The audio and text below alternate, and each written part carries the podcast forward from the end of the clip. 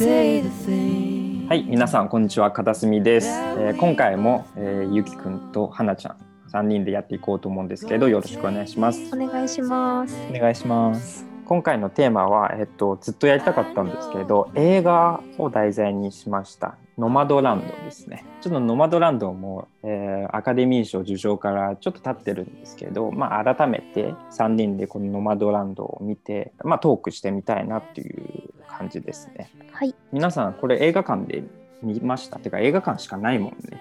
これ久しぶりに行ってきました。久しぶりに行ってきた？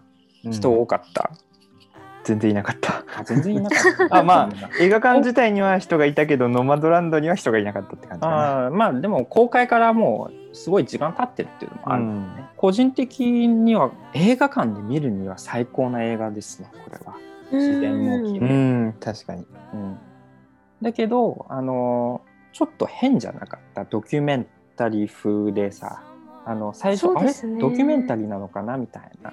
でまああのやっぱその境界が曖昧模倣っていうのかな。ちょっと曖昧な感じだったので最初はちょっとその映画の感じがつかめなかったっていうのもありますね。一応知らない方にあのご紹介すると、まあ、先先月かな？ノマドランドが、えーアカデミー賞の最優秀作品賞を受賞されて、まあ、これストーリーっていうかあのほぼなくてですねこのフランシス・マクドーマンという女性が、えー夫を亡くした後に車を、まあ、バンを改造して住めるようにしてアメリカ各地を季節労働をしながら働いて移動するっていう話ですよね。でところどころやっぱりそのノマド生活を一緒に、えーする人たちがいるのでその人たちとの交流だったりあとあ家に戻るシーンとかもあるのでまあそのシーンを、まあ、見てこの主演の人の関人間の関係性とかなんか設定とかがちょっとあらわになっていくっていう感じですね。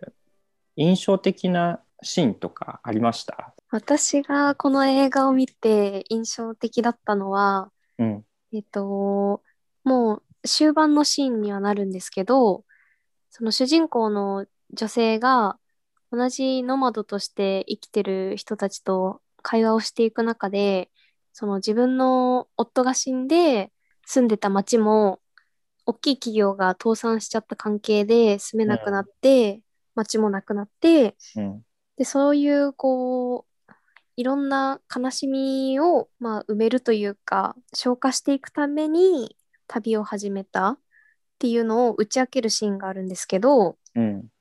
その時にその同じノマドの男性がノマドには永遠のさよならがないっていうのを言っていはいて、うん。ノマド同士はまたいつかどこかでもう一回こう巡り会えるからまたねとかまた今度とかそういう言葉を発してさよならっていうのは言わないんだよねって言ってるシーンが一番印象に残りましたね。うんなるほど。やっぱりこううん大切な人とか、大切なものを失った悲しみを抱えてるからこそ、まあ、この人たちはこう終わらない旅を続けたいっていう思いもあるのかなっていう感じがしました。そんな感じはすごくしましたよね。これこの人がなぜあの旅を選んでるかっていうことにもつながるんですけど、一回さその安定した家とか安定したまあリレーションシップっていうのかな関係性を築くと、それが終わりを迎えるっていうことにもなるって思ってて。そうです旅を。そうそうそう旅を続けていくことでそのリレーションシップをつないでいく考えっていうのはすごく新しいなと思ったねだから旅をしてるんだとかだからさっきあの花ちゃんも言ってたんですけどあの安定した生活家庭があってだけどか会社も倒産して、まあ、あのその愛する人も亡くなってみたいなそうはいいう全て安定した関係性だったりものがなくなった後に、えーまあ旅に向かっていくのかなとか思思いましたね。そうですね。そこのストーリーはすごくはっきりと描かれてましたよね。うんうんうん。ちゃんとこう意思を持って家を持たないんだっていうのをそこですごく見せてる感じはありましたね。はい、あの自分はやっぱりそのアメリカのあの自然がすごい美しいなっていうところはありまして、うん。まあ、アメリカの、まあ、ロードムービーの伝統っていうんですかね、まあ、イージーライダーであったり、まあ、スタンドバイミーとか、まあ、そういうあの旅映画っていうのかな、まあ、それの、まあ、延長になるものかなとは思って、まあ、うん。ただ今回その主な舞台が南部とかあのアメリカの、まあ、東海岸東海岸とか南部とかそういうとこじゃなくてどっちかっていうと西、うん。何もなはい。い砂漠が広がるようなそういうところがまあメインの、まあ、舞台になってて、まあ、そういうところだと昔ながらの古いアメリカらしい伝統みたいのがなくてあの、まあ、自由な関係が結べるノマド同士でうん自由な関係が結べるような、まあ、そういうなんか自由な世界が広がってるようにそういうまあそういうところをまあ旅してる映画だなって思いましたね。開拓者っていう感じのそっちに近いですよね。イージーライダーとかは確か南部の方に行って結局なんか南あの地元の人たちとの圧力で苦しむみたいなとこは。ありますよね。ただ、まあ、今回はそういうシーンとかはなくてノマド同士の関係ってところに、まあ、焦点が向かうような映画でしたね。なるほど確かにあのアメリカのそういうロードムービーの伝統から照らし合わせると、まあ、この「ノマドランド」という映画も、まあ、その文脈に入るのかなっうん、ていうのは思ったね。でもさ個人的にやっぱりこの「ノマドランド」がアカデミー賞を受賞できるんだっていうのはすごいことだなと思ってまして。まあ、というのもアカデミー賞はさ、まあ、アメリカ映画協会の人たちが選んでると思うんですけど、はい。ハリウッドがアメリカ映画の制作の中心っていうのもあって結構大制作でかなり、なんだろうその歴史を題材にした、まあ、戦争だったり移民系の話だったり、まあ、近年では LGBT 話題がうん、まあ、受賞作になりがちなんですけど、まあ、この「ノマドランド」はどちらかっていうと、まあ、ドキュメンタリー風で、まあ、あと自然とかさうん結構そういう美しい画面がたくさん出てくるじゃないですか。そうですね。映画らしい映画というよりもそのドキュメンタリーに近い感じなので、あよく受賞できたなっていうのは思いました。確かに派手さもないですもんね。まあ、えその映像の美しさはすごくあるんだけどはい。物語の派手さっていう意味ではあまりなかったなっていう。うん全体的に静かな映画だった感じがしますね。うんうん、アカデミー賞でもう一作品あの話題になった映画あるんですけど「ミナリー」っていう映画で韓国のあの移民がアメリカのその、アメリカに移民してきて自分で農園を開拓していくっていう、まあ、ザ移民の話なんですけど、はい。そっちはね結構作物を育てようと育てようと全然うまくいかなかったりあとその韓国の人たちが、まあ、現地のアメリカ人との文化的な付き合いだったり差異だったりとかあと子どもたちのその韓国からおばあちゃんを連れてくるんですけどそのおばあちゃんとの関係性だったりとか描く映画がありましてその映画ではこの「ノマドランド」とは対照的で、えー家を作ろうとかここに根を張ろうみたいなうんうんあ感じで。あ、はいはい。かなりあの対照的だなと思った。で、このね、2つの映画が同時に話題になってるのは、個人的にはかなり面白かった。一方、ノマドランドは家を、なんなんだろう、捨てようみたいな、うん旅に行くようへえ。そうだねみ。なりの方は、えっと、ここで頑張って、家族と根を張ろうっていう。そう幸せに生きていくんだ。ああ。で、みなりの方はどちらかというと、やっぱりあの、ね、ハリウッドも移民の人たちによって築かれた、えーはいはい。産業だから、結構そういう監督の家系だったり、映画人の家系の人たちには結構グッとくる物語だと思ってますね。おー。でも本当に面白いですね。うん本当に正反対なうん 正反対。映画がこの同時期に話題になるのは。まあでも、ミナリーっていうのを映画がその70年代かな、もうもうちょっと古い時代の設定が。そう時代設定をしてるっていうのもあるんだけど、なんだろうねこれノマドランドがザ今の現状を描いてるものに対してこの「ミナリ」っていうのがどちらかかっていうと、まあ、あの昔を懐かしむようなそうそうな懐かしむようなうん。映画なのかなとは思っうんてたりとかしましたね。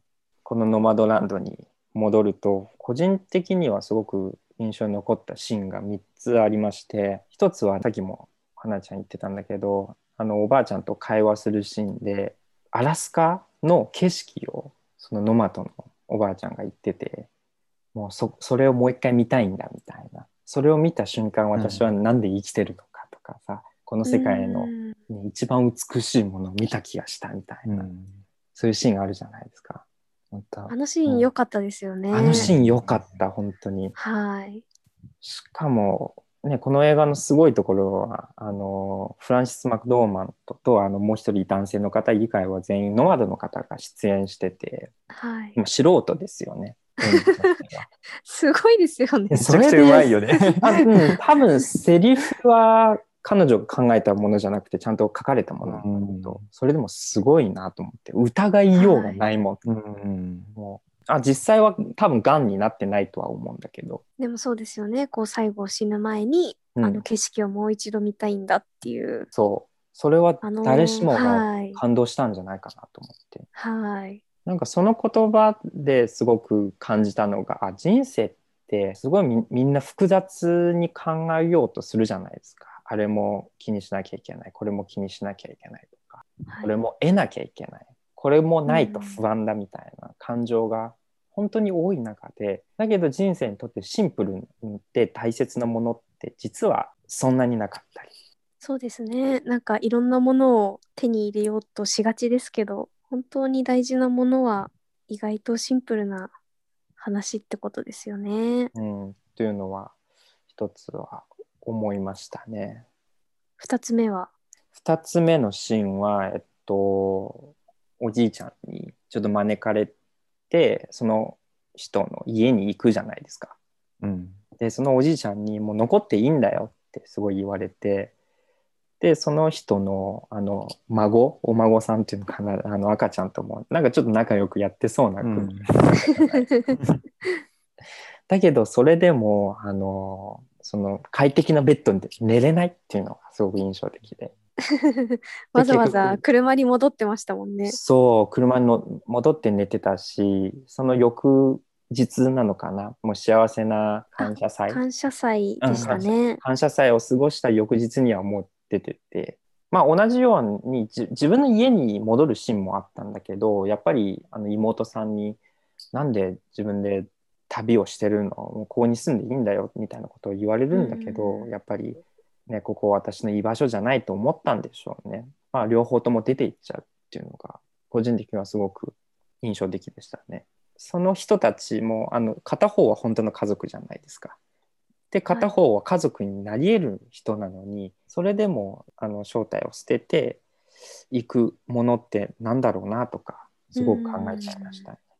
3つ目は車のシーンですね。なんかその直すのにすごくお金がいるっていうシーンがあったじゃん。はい。で新しく買った方がいいよって言われてだけどねこの車はすごく改造してるからもうこの車じゃないとダメなんだみたいなことを言っててそこも印象深かったですね。そうですね。なんかうん自分のもう家としてそうそう機そう能してますもんね。多分そのの車ではなくて。車を本当にホームとして捉えてたんだっていうのは感じました。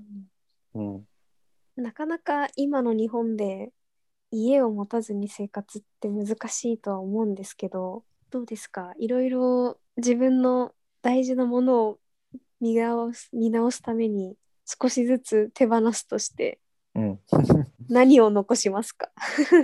それもすごい考えるんだけどあの残すとしたら自分的には本はあんまり捨てたくないなっていう感じがしますね。なんだろうすごいスマホでも情報を取ってるんですけど今まで読んだ本って自分を形作ってると僕は思ってるのでなんかその本って自分の一部っていう感覚がちょっとあってですねだからその小学校の頃の教科書とかもあの例えば社会の教科書とか便覧とかも取ってあったりするんですよ。自分の一人暮らしの家。に、うん。えー、そうなんですね。うん。そういうとかもまあ絶対に見ないかもしれないけどあんまり捨てたくないような気がする、うん。だけどうん。それを持っていくとかなり大変、そうですね。番には入らないね。うん厳選しないといけなくなりますね。うん、厳選したくないもう、うん。もう全部。あの捨て捨てれる本は捨ててるから、ううんん。自分もやっぱり本かなって思いますね。うんなんか小さい子の絵本とか、まあ大学の、まあ、高校生の時とか大学生の時とかによく読んでた本とかももちろんあるしまあ仕事上割と本で勉強することとかも多いんで、うん。まあなんかその辺がないと割と困るかなっていううん。感じはしますね。うん。花ちゃんは？いやーそうですね。でも私も去年ぐらいに引っ越したんですけど一番捨てられなくて困ったのは本でしたね。ううんん。で今一人暮らしなんですけどやっぱりこう昔の絶対に開かないだろうなっていう本とかもやっぱ捨てられないのがあってそういうのは実家に送っちゃいました。うんなるほど。なんか閉じられてるものって結構そういう意識になるのかなって思ったんですけど。うん。アルバムとか。はいはい、うんなるほどね。なんかペラペラのこう紙っていうよりうん。やっぱりこう閉じてあるってことがすごいこう身体的にこう持っておきたくなるうん。感じがありますね。うんそうなんだ。それは面白いねでもさっきこうこの映画を見てじゃあ自分が例えば無人島に行くとして何持っていこうかなと思った時に誰かに手紙とか書きたくなるかなって思いました。ちょっと書きたくなる気持ちはわかるねうんそうですよね。なんかふと一人でこう長く終わらない旅を続けるとしたら書いたりとか誰かを思って何かを記したくなるかなって思いました。うんそれは実際にやっぱり送るの？それとも書くだけでいいの？いやーどうなんですかね。書くだけでいいと思いますね。あー。なんかねこのノマドランドの中でもさあのお父さんからもらった大事なお皿とかあったじゃないですか、そこは、うん。とかあと真写真とか見てたじゃないですか、うん。家族との。はいはい。そこはすごく思ったんだけどこのまあ主演の役名を忘れちゃったんですけどフランシス・マクドーマンドすごい自分の家族を思ってるっていう人柄は分かりますよね役としての。なんでお皿ね、とか写真とかもそうなんだけど自分が持ってるそのうん記憶だったり家族とのつながりを感じる媒体じゃないですか。それらを大切にしてるっていうのは、今の花ちゃんのその手紙を書くだけでいいっていう話とちょっとつながったかもしれない。手紙書くだけならさあどちらかというと実際につながるよりも自分の中でその人とつながるみたいな。ーあー何そうですそうです。そうですね。自分の中でつながっていたいっていう感じですね。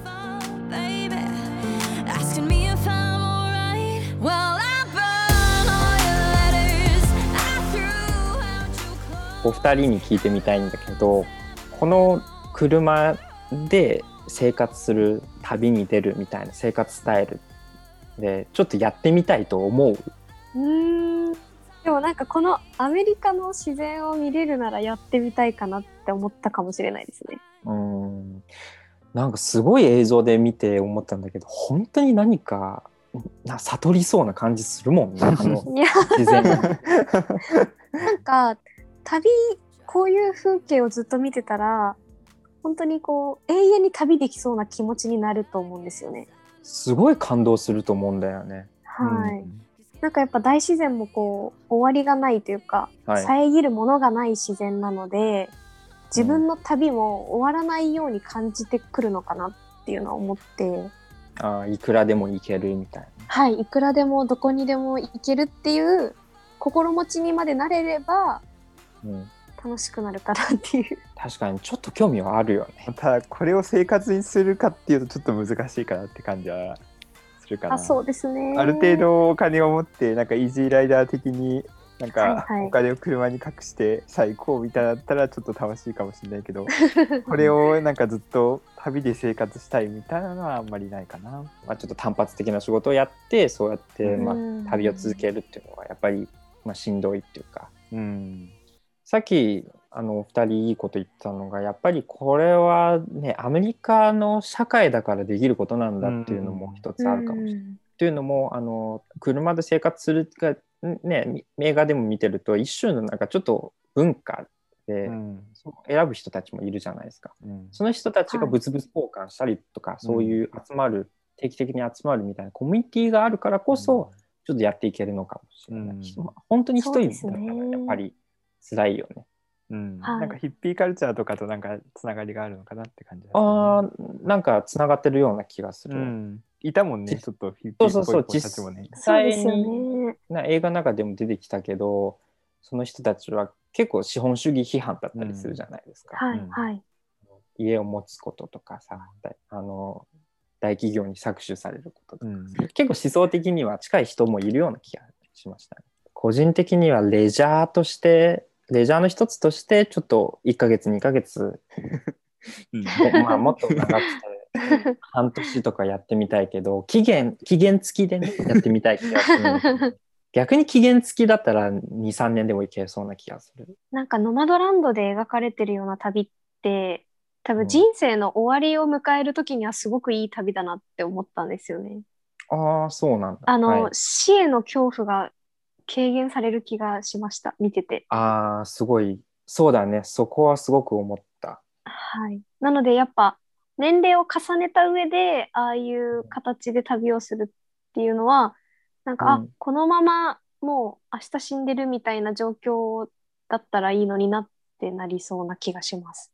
ああそこはすごくわかる。すごいね、今の年齢で多分あの旅をしたいかと言われたらそうでもないかもしれないけど、うん。もう少しこう死が近づいてきた時にうん。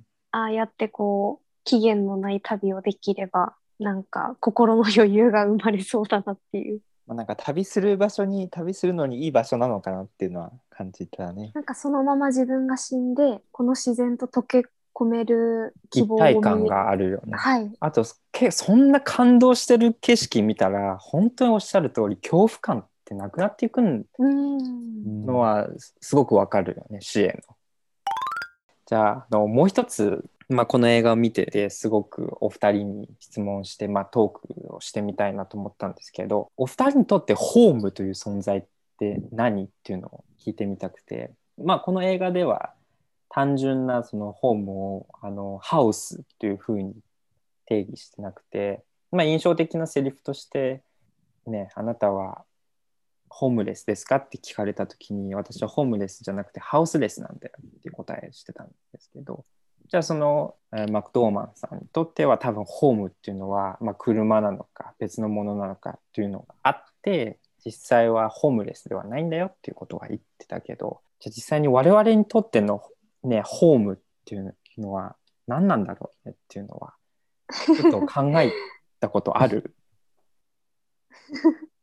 黙っちゃいましたね。うん、なんかいろいろ失ったりすると分かるのかなっていうのは言ってやるかなと思いますね。あー。てかさ、うん。失うものなくない？うん、確かに。我々にはまだないですね。確かに住んでる町がなんか廃墟になって出ていかないといけないってなってもまあ別に他のとこに住むかなって感じがするし別に故郷を失ったとは思わないかな。例えばですけど。うん。個人的にはねホームといってすごくあのイメージを持つのがやっぱり特定の場所っていうのはあるのかなとは思ってるね。まあ、僕は実際あの子供の頃長く住んだ町が2つあるんですけど、まあ、そのどちらでもなんかホームっていう感じはするね今でも。戻ると、ああホームに帰ってきたっていう感じが。でそのねホームに自分のね家族が住んでいったらやっぱりそれはさらにホーム感が増すんで、まあ、そこはやっぱり自分のホームなのかなとは思う。ホームっていう感覚ってどっから来るんだろうね。僕多分このまま東京にずっと住んで死ん死んでいったとしても多分僕は東京人じゃないような気がするんだよね。ホームがある喜びもあるんですけど、そこから抜け出してみたいっていう気持ちでうん。東京に来てるっていうのもあると思うので、自分が。小さい時から知ってる世界って多分、すごく限られた範囲でしか見えてないじゃないですか。うん。生まれてうん。育った場所っっていう理由だけでそこにとどまると、うん。果たしてその自分のものの見方とか見てる場所がうん自分に合ってるかどうかはうん判断できない気がして、ああ、なるほどね。うんそうね。一旦離れて、うんじゃあ本当に自分がこう、それこそロマンを感じる場所っていうのを、合ってるのか。自分のあ、そうですね。自分の意思でうん。自分が合ってる場所を探したいうん。って、うんなんとなく思ってるのかもしれないです。ああ、なるほど。ゆっくんは 自分の全く知らない世界で生きてみたいとか考えたことある、あんまりないかな。面白いね。この3人ともね、ちょうど 全然違う。全然考え方が違うよね。うんあ、でも私は多分、なんか今東京にいるのは、こうやってうん違う人たちと話ができるのが楽しいのかもしれないですね。うんごちゃ混ぜだけど、それぞれの生活も成り立ってるっていう場所に面白さを感じてますね。そういう意味では東京とか大都会に住む良さは一つの場所に定住しながらもういろんな人と関われるじゃないですか。あそうですねまあそはいそこははい旅旅っていう、うん旅のいいところなのかな。だからちょっとまあいいとこ海の窓みたいなもんだもんな。そうだね。本当ですね。うん 東京砂漠ですからね。ロマドの集まりみたいな。そうね。ただちょっといいとこ取りみたいな感じはちょっと今うん喋ってて思いましたね。うん美しい自然はないかもしれないけどいろんな国のレストランはあるかなみたいな感じかな。だから花ちゃんが東京に住む意味はこうですよ。でもまあ何年も住んでるからわ分かってきたんじゃない？こどっちがいいかみたいな。う んそうなんですよね。だからきっと私はもう少しノマドでいたかったのかもしれないですね。うんでも映画だとその全てを失った上であの旅を始めた人たちを描いてるじゃないですか。うん私たちみたいにこうまだ何も手に入れてなくて 東京で 遊遊牧してる 人たちは何を手に入れたいんですかね。そうね。確かに。そうだね。まさにおっしゃる通りで彼らは帰る場所が、うん、ないかもしれない。うん消えはい、消えてるかもしれない。いやー故郷があるうちに帰った方がいいんじゃない？とか思って 消える前に。消えないうちに。東京ノマドっていう言葉が出てきたところで。面白いね。まあ東大都会に住むっていうのはそういうことなのかもしれないね、うん。いろんな人と出会えるからねそういう旅のいいところうん。もあるし、まあかといってあっちこっち移動するわけではないから、うん。定住する良さっていうのもあるよね。って、まあ、このノマドランドちょっとまあ気になったので3人で話してみました。では今回はこんな感じでまた次回まで。さよなら。バイバイ。さよなら。さよなら。